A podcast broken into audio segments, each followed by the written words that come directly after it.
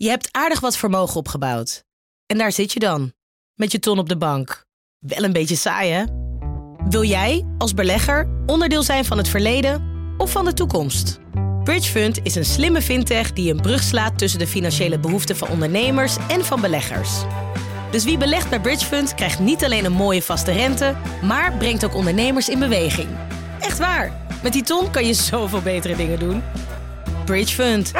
Make money smile. Vanaf de redactie van NRC het verhaal van vandaag. Mijn naam is Thomas Ruip.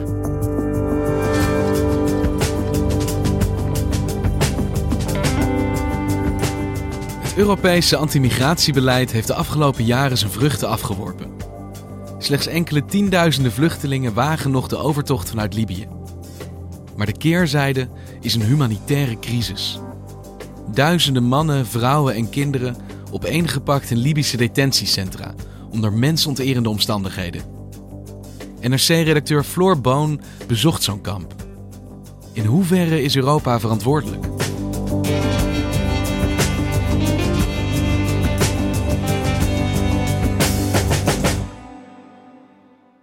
In maart was ik in Libië. Uh, ik uh, vergezelde de toenmalige staatssecretaris van Migratie en Asiel, Mark Harbers van de VVD. Die ging kijken in Tunesië en in Libië. Omdat hij ging kijken of het mogelijk is om afspraken te maken met Noord-Afrikaanse landen over migratie. I'm aware of a lot of the problems, but I want to see it for myself as well in order to find, together with the European Union and international organizations, uh, better solutions than nowadays. Floor Boon werkt op de Haagse redactie van NRC als redacteur migratie. We hadden een strak programma. We waren 24 uur in Tripoli. Maar we waren met name ook in een detentiecentrum, Tajoura. Uh, detentiecentrum is eigenlijk een mooi woord. Het is in feite een gevangenis. Een gevangenis voor wie? Voor migranten.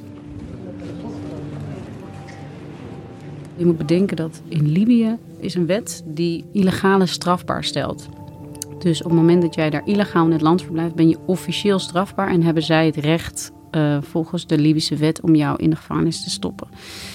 En dat gebeurt ook. Er zitten uh, naar schatting uh, officiële cijfers zo'n 6000 mensen vast in gevangenissen, waaronder ruim 1000 kinderen omdat de politieke situatie in Libië heel erg ongewis is, uh, zijn die centra officieel in handen van de regering van een nationale eenheid. Maar uh, ze worden vaak ook door milities beheerd. En die worden daarin opgesloten. Zonder tussenkomst van een rechter met een ongewisse toekomst.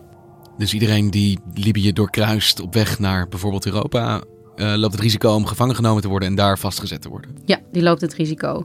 Er zijn overigens in heel Libië veel meer migranten. Heel veel uh, blijven ook daar of belanden in andere hele slechte omstandigheden. Die worden uitgebuit of in andere plekken gedwongen aan het werk gezet. Ook vaak onder druk van het risico van als je niet doet wat ik zeg, dan geef ik je aan bij de autoriteiten en dan beland je alsnog in een detentiecentrum.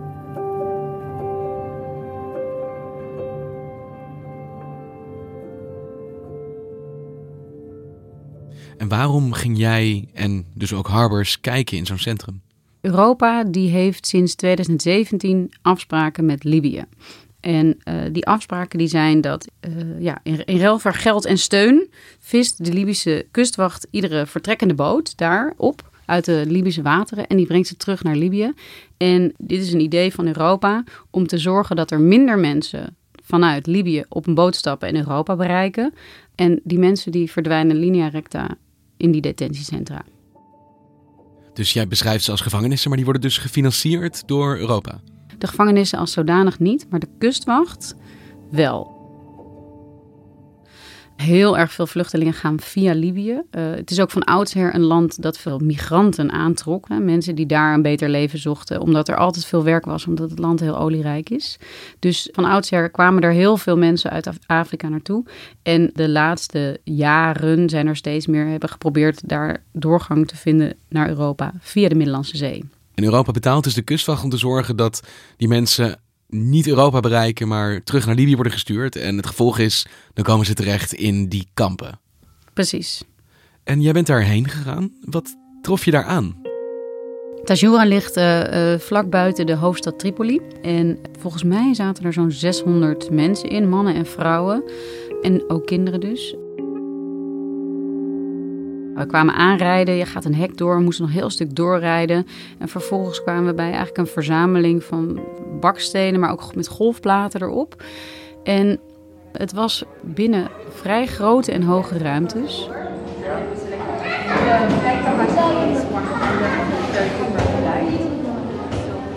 Met nauwelijks spullen. Verf bladderde van de muren, paar hele dunne matrasjes opgestapeld die ze dan s'nachts uh, naast elkaar leggen om op te slapen. Heel erg veel mensen dicht op elkaar. Eh, de mannen en de vrouwen gescheiden. Uh, wanhopige briefjes op de muur geplakt met From Hell to Hell. Vaak zijn het mensen die ze al een vreselijke vlucht hebben gemaakt of een, een half gezonken zijn op een boot. Ze hebben de hel van een mislukte vlucht moeten doorstaan om vervolgens in de gevangenis gegooid te worden. En wij, waren met een delegatie. En je moet je voorstellen dat Harbers, die ging voorop. Er waren mensen met hem mee, dus zijn uh, woordvoerder en iemand van het ministerie. Uh, er waren allerlei mensen die ons begeleiden. En ik kon daar relatief vrij rondlopen en proberen gesprekken te voeren met die mensen. Maar goed, die werden ook de hele tijd in de gaten gehouden door de bewakers. She's here, you're here with four children. With four children, and she have been in Liga for four years. For four years? For two years. For two years. And where's she from? Eritrea.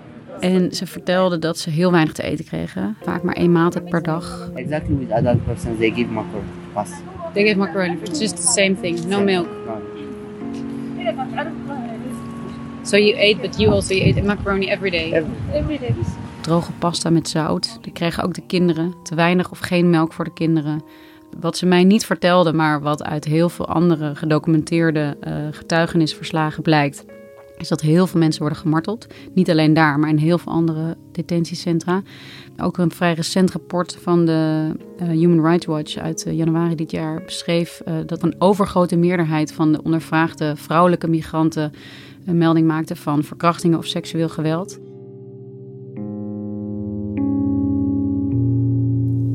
De omstandigheden zijn echt mensonterend. En had jij het gevoel dat jij daar met mensen kon praten? Dat je hun eerlijke beeld kreeg van hoe het leven daar was? Het is altijd moeilijk om echt te verifiëren van wat ik hoor ik nou en wat klopt hier nou van. En zeker in zo'n situatie waarin je met een officiële delegatie bent en die mensen dus continu uh, omringd werden, ook door bewakers. En heb jij een beeld gekregen van wie die mensen zijn die in die kampen zitten? Waar komen zij vandaan? Overal, uit ontzettend veel Afrikaanse landen. Uh, je kunt het zo gek niet bedenken of ze, of ze zitten daar. De mensen die ik zag waren vaak jonge mannen, maar ook vrouwen met kinderen. Echt van uiteenlopende achtergronden. En um, iedereen heeft een eigen reden om te vertrekken. En iedereen heeft een eigen reden om een beter leven te zoeken. En heel veel van die mensen zullen op grond van de officiële Europese regels geen recht hebben op asiel in Europa. Dat zijn geen mensen die officieel volgens de door Europa gestelde regels op de vlucht zijn voor oorlog of geweld.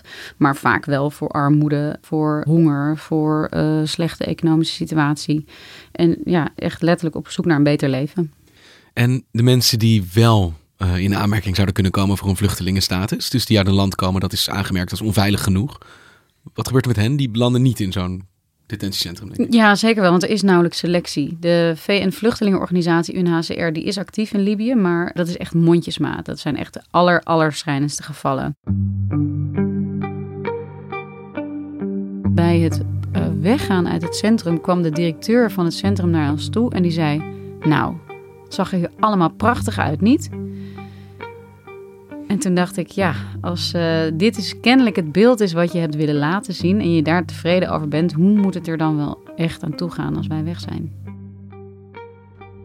En nadat ik terug was, uh, kreeg ik een appje van een Soedanese jongen, een 22-jarige jongen, die mij berichtte en zei dat hij mij had gezien in Tajura die middag. Um, hij had jou zien rondlopen in dat kamp? Hij had mij zien rondlopen en hij uh, wilde graag contact.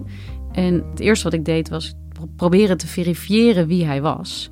Dus uh, ik vroeg hem welke kleur heeft mijn jas. Ik had een rode jas aan. En hij zei, je had een chique jas aan. En toen dacht ik, nee, dat is niet genoeg voor. Dat, hè, dat, dat kan ook een gok zijn. Dus ik zei, nee, maar welke kleur was het? En toen zei hij iets anders. Hij zei, je had een veertje in je haar. En dat klopt, want ik heb een kleine hanenveer in mijn haar. Zoals dus, je ook nu hebt. Zoals ik ook nu heb. Dus hij moet mij gezien hebben. En toen wist ik dat hij daar was op dat moment. En hij vertelde dat hij en twee anderen na ons bezoek apart geroepen waren.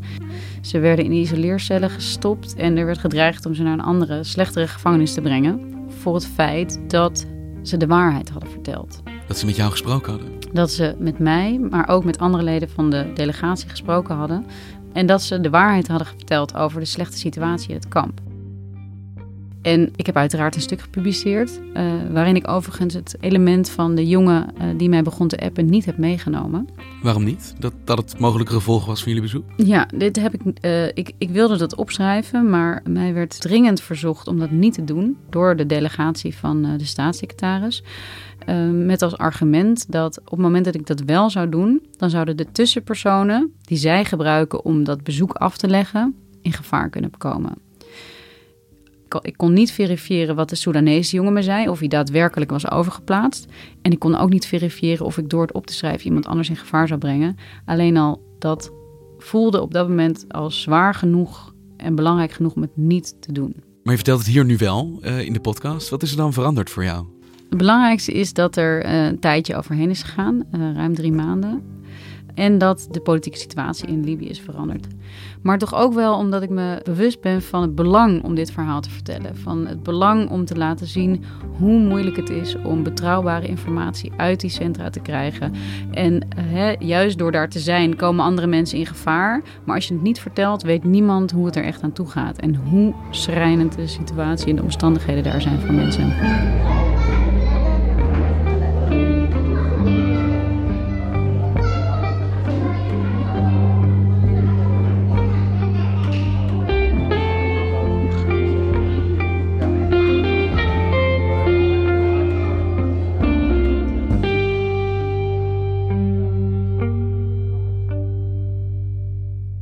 Zegt Europa financiert die detentiecentra misschien niet. Maar ze financieren wel de kustwacht die daar patrouilleert. En die er dus voor, toch voor zorgt dat mensen daarin terechtkomen. Dus in hoeverre um, heeft Europa verantwoordelijkheid over de ja, onmenselijke omstandigheden die jij beschrijft in die kampen?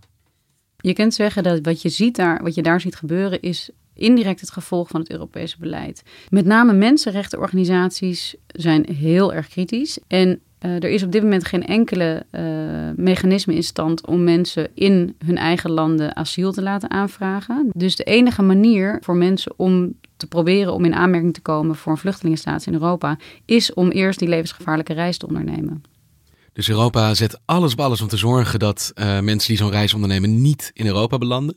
Maar ze laten geen alternatieve route open om toch een vluchtelingenstatus in Europa te kunnen krijgen. Exact. En het doel uh, van dit beleid is gewoon zorgen dat er zo min mogelijk mensen Europa bereiken van die vluchtelingenstroom. Slaagt dat doel? Ja, ja, zeker. Als je naar de cijfers kijkt, uh, sinds Europa afspraken heeft met de Libische kustwacht, is het echt het aantal mensen dat Europa heeft bereikt in ieder geval, is echt ontzettend gedaald. In 2017 kwamen er bijna 120.000 mensen aan in Italië rijden we allemaal vanuit Libië. In 2018 waren dat er uh, ruim 23.000. En nu, tot nu toe, in 2019 zijn dat er ruim 3000. Dus het aantal is heel erg gedaald. Daarbij moet wel worden opgemerkt dat het aantal verdrinkingen op zee is uiteraard ook gedaald, want er zijn er veel minder. Maar relatief gezien is het aantal gestegen. Dus het risico van de overtocht is groter geworden, maar minder mensen wagen hem. Precies. En dat komt ook omdat er minder wordt gered op zee. En is dat ook een doelbewust beleid om minder te redden? Zeker, ja. Het zijn uh, vaak regels die officieel iets anders beogen, maar er wel voor zorgen dat er minder wordt gered op zee.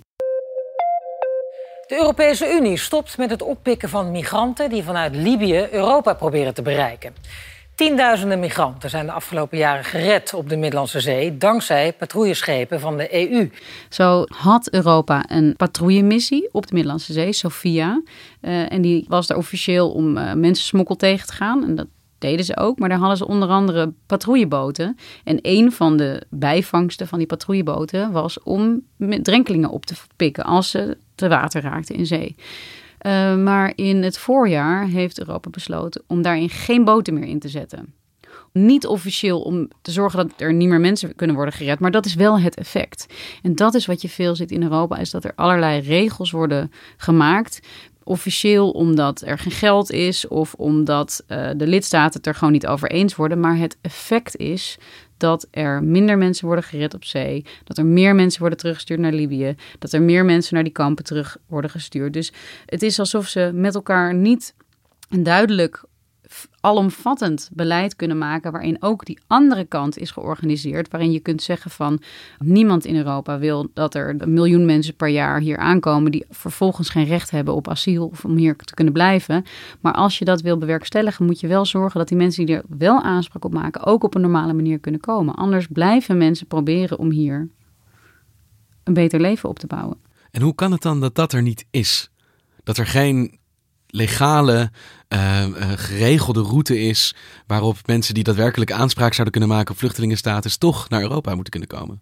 Omdat Europa er niet uitkomt. Europa is al twee jaar bezig, uh, al veel langer, maar in ieder geval praten ze al twee jaar over bijvoorbeeld het maken van plekken waar migranten veilig kunnen worden afgemeerd voor de Afrikaanse kust. Of dat ze plekken maken daar waar mensen dan asiel kunnen aanvragen. Maar ze komen er niet uit. En Europa wil zich ook niet te veel wagen aan het verbeteren van de omstandigheden daar. Europa heeft officieel geen migratieafspraak met Libië.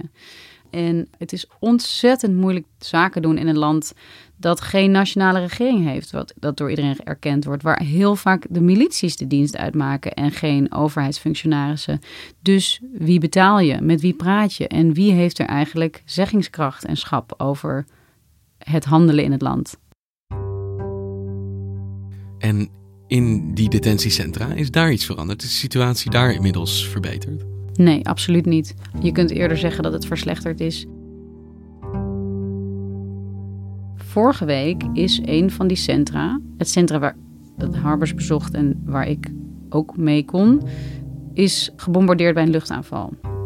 Het centrum waar jij bent geweest, het exacte centrum, is gebombardeerd. Ja, en daar zijn tientallen mensen om het leven gekomen en meer dan honderd gewond geraakt.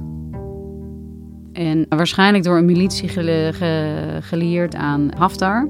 Maar uh, dit centrum ligt ook op een militair complex.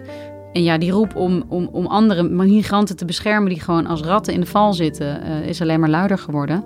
In dit geval zijn er ook getuigenissen van migranten die na die aanval probeerden te vluchten. Die werden beschoten door de bewakers. En weet jij of er mensen zijn omgekomen met wie jij contact hebt gehad? Of ik heb echt geen idee. De jongen van de Veer, heeft die nog iets gezegd? Het is onduidelijk waar die is. Ik, uh, ik weet dat hij een uh, Frans nummer heeft. Maar ik weet niet of, of hij daar nog achter zit. En dat zou kunnen betekenen dat hij in Europa is. Maar uh, zijn lot is mij onbekend.